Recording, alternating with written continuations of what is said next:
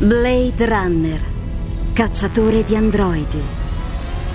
Dal romanzo di Philip Dick.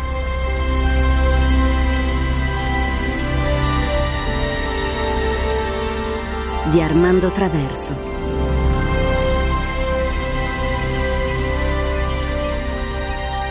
Tredicesima puntata.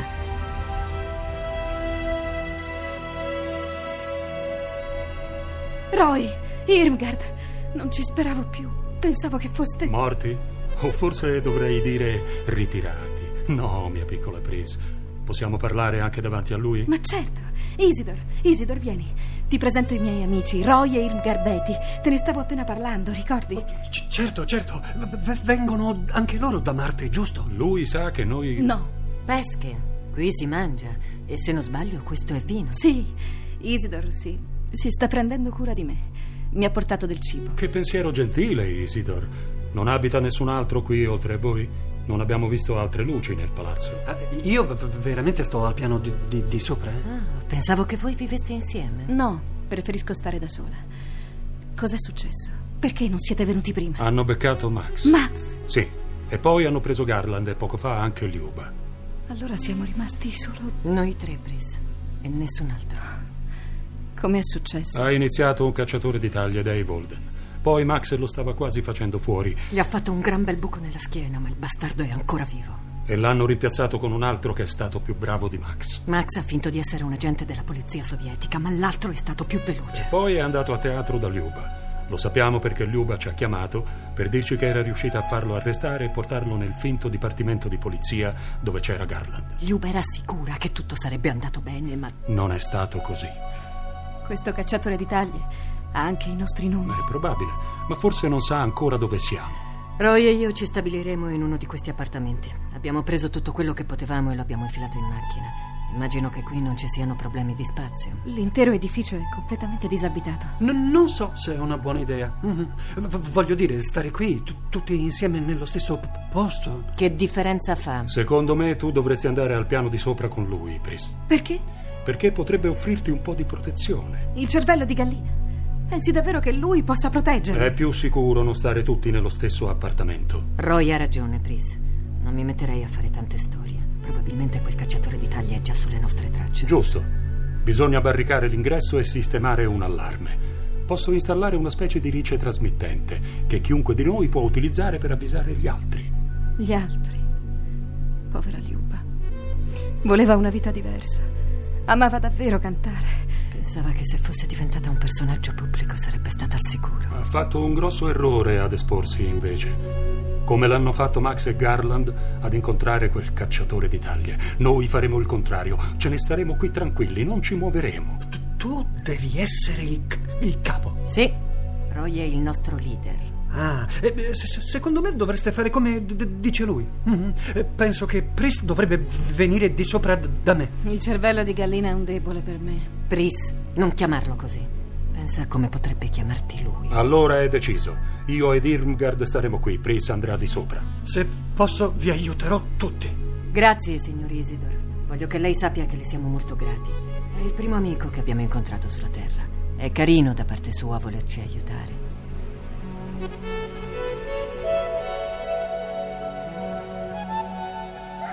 Posso aiutarla, signor... Deckard. Sì, grazie. Ha visto qualcosa che le interessa? Sì, ma i prezzi mi sembrano molto alti. Beh, il prezzo può non essere un problema, dipende da quello che vuole e come intende pagarlo. Ho 3.000 bigliettoni in contanti. E che ne dice, per esempio, di una capretta? Non ci ho mai pensato. Perché proprio una capretta?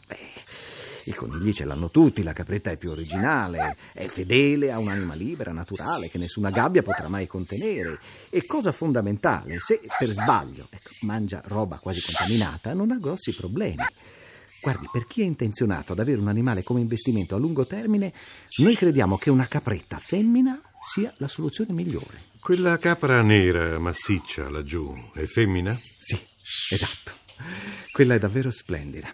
La possiamo offrire ad un prezzo molto particolare. Basterà aggiungere qualche rata alla somma che lei ha detto di possedere e...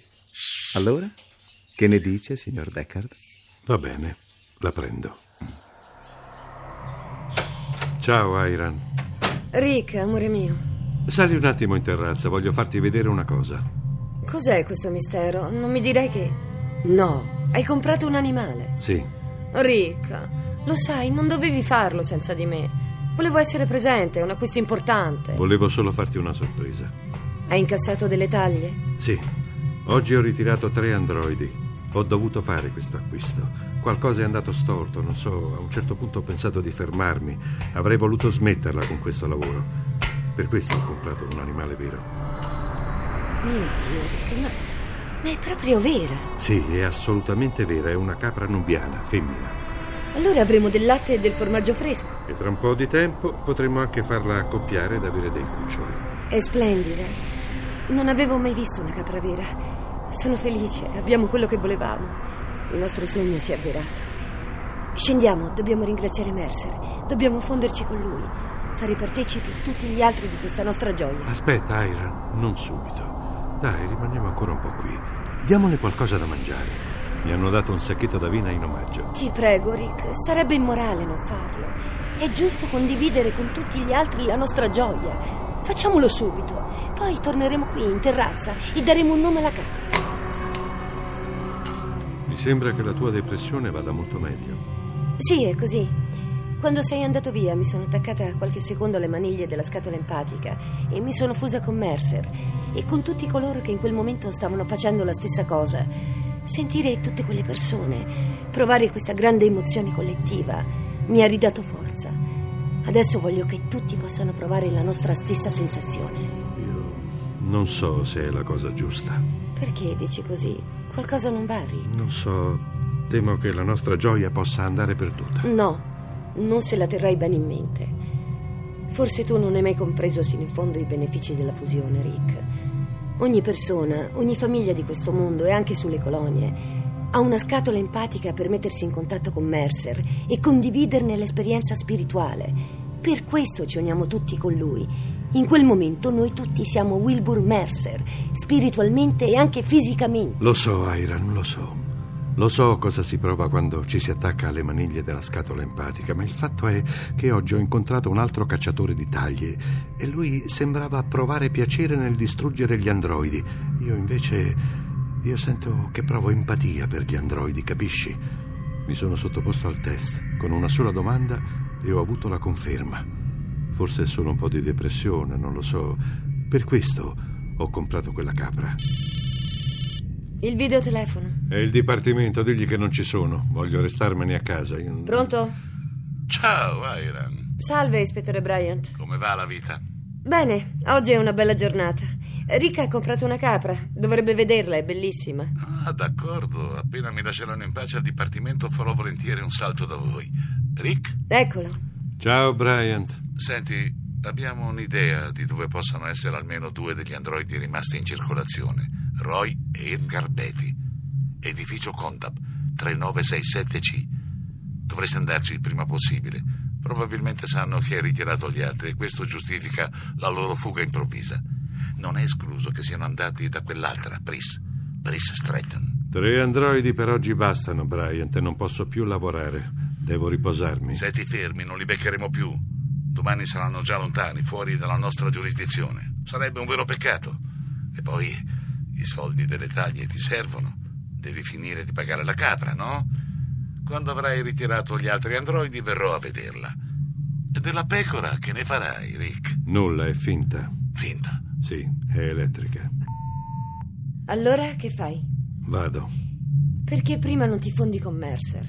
Ti farà bene. Fallo per me. D'accordo. Prendi le maniglie e lasciati andare, Rick. Sì.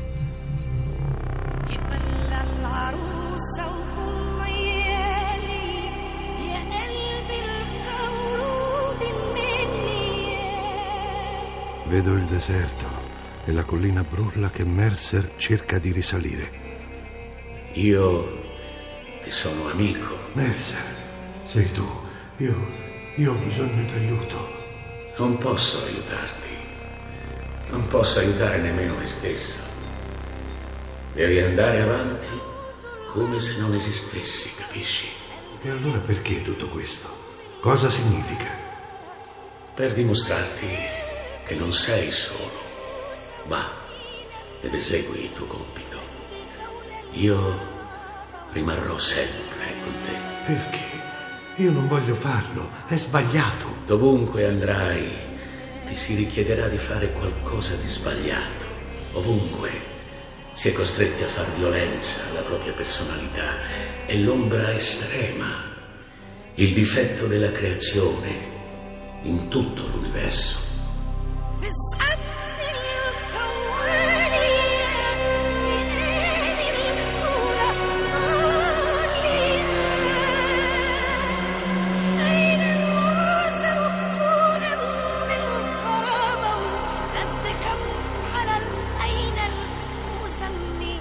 Tutto quello che sai dirmi, Mercer? Mercer! Rick. Rick. Allora, Ira, no, non mi è servito a niente. Mercer mi ha parlato. È solo un vecchio che arranca su una collina per andare a morire. ma è questa la rivelazione. La conosco già, questa rivelazione. Devo andare. Devo ritirare i tre androidi rimasti. Abbi cura di te, Rick. Lo farò.